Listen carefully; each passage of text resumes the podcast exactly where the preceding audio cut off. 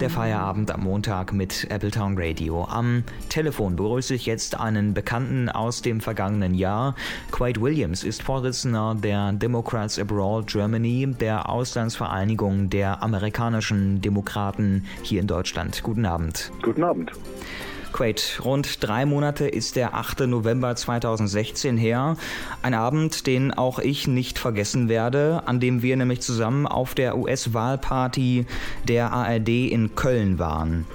Damals ein sehr trauriger Moment für euch Demokraten, als dann langsam immer realistischer wurde, dass Donald Trump diese Wahl gewinnt.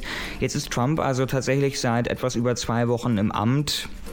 Wie geht es dir und deinem demokratischen Herz damit?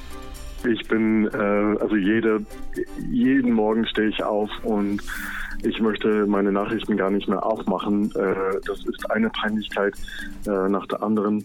Es ist insbesondere schlimm für mich, äh, weil ich denke mir, wenn man die Wahl eigentlich verloren hat und wenn die eigene Partei Sitze im Senat und Sitze im, im Repräsentantenhaus verloren hat, dann sollte man eigentlich regieren äh, mit, mit dieser äh, Realität noch im Kopf. Und äh, das tun die nicht. Die Republikaner und äh, Herr Trump, äh, die regieren, als hätten sie ein riesiges Mandat, eine äh, überwältigende Mehrheit der Wähler hinter sich. Und das ist nicht die Wahrheit.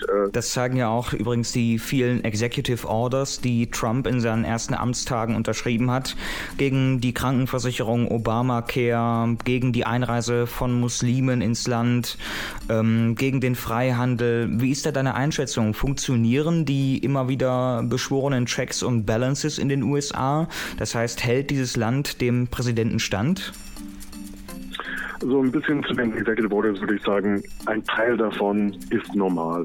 Wenn eine Partei von einer anderen das Weiße Haus übernimmt, da ist immer ein bisschen am Anfang, dass die ein paar Sachen von den früheren Präsidenten wieder rückgängig machen. Hat Obama äh, mit Bush gemacht, mit ein paar Abtreibungssachen ähm, und so weiter. Das gibt, das ist normal. Aber solche Dinge, die er jetzt macht, ist wirklich erschreckend, weil die Republikaner vor drei Monaten, vier Monaten geschrieben geschrien hat, wie äh, tyrannisch, was für ein Diktator Obama ist, weil er nur mit diesen Executive Orders äh, ähm, agiert hat, äh, weil eben übrigens die Republikaner gar nichts im Kongress gemacht haben in den Jahren äh, unter Obama.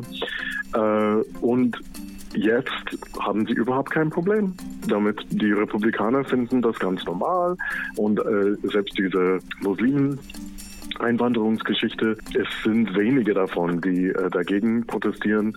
Ähm, natürlich für uns ist das auf der einen Seite gut, weil äh, die Demonstranten und äh, gibt uns auf der linken Seite ein bisschen Rückgrat, äh, was wir, was bei uns manchmal fehlt. Äh, und äh, das finde ich ganz gut. Die unsere Demokraten im Kongress ähm, sind schon ziemlich fest gegen ähm, gegen diese Politik und das tut gut. Wie organisieren sich die Demokraten gegen Donald Trump? Nicht nur die im Kongress, sondern auch als Partei insgesamt, natürlich besonders ihr, die Democrats Abroad nicht nur in den USA, aber auch hier in Deutschland haben wir ganz große Proteste, äh, immer noch äh, in München, in Berlin und äh, Köln und Düsseldorf, ähm, überall im, in Frankfurt äh, ganz groß. Also für uns, ja, es ist halt, es hat zwei Seiten. Äh, ich bin natürlich immer noch sehr, sehr enttäuscht. Ähm, aber äh, wir, wir werden sehen. Ich denke, dass das schon der, auch der Fall ist oder sein wird. Ähm, ich kann mir schwer vorstellen, wenn es so weitergeht, dass Herr Trump vier Jahre aushält. Mhm. Ähm, ich glaube irgendwie, es wird entweder zu einem Amtsenthebungsprozess kommen oder die verlieren beide Häuser im Kongress 2018. Ähm, irgendwas, äh, ich kann mir einfach nicht vorstellen, äh, dass das klappt, weil er, er hat Leute hinter sich, aber es wird immer weniger und weniger. Quaid Williams, der Vorsitzende der Democrats Abroad, der immer noch hörbar enttäuscht ist über die ersten Tage Donald Trump im Amt des amerikanischen Präsidenten, entwirft also eine düstere Prognose für die Zukunft des Präsidenten Trump. Quaid, ich danke dir für das Gespräch. Ich bedanke mich. Alles, was dich bewegt. Appletown Radio.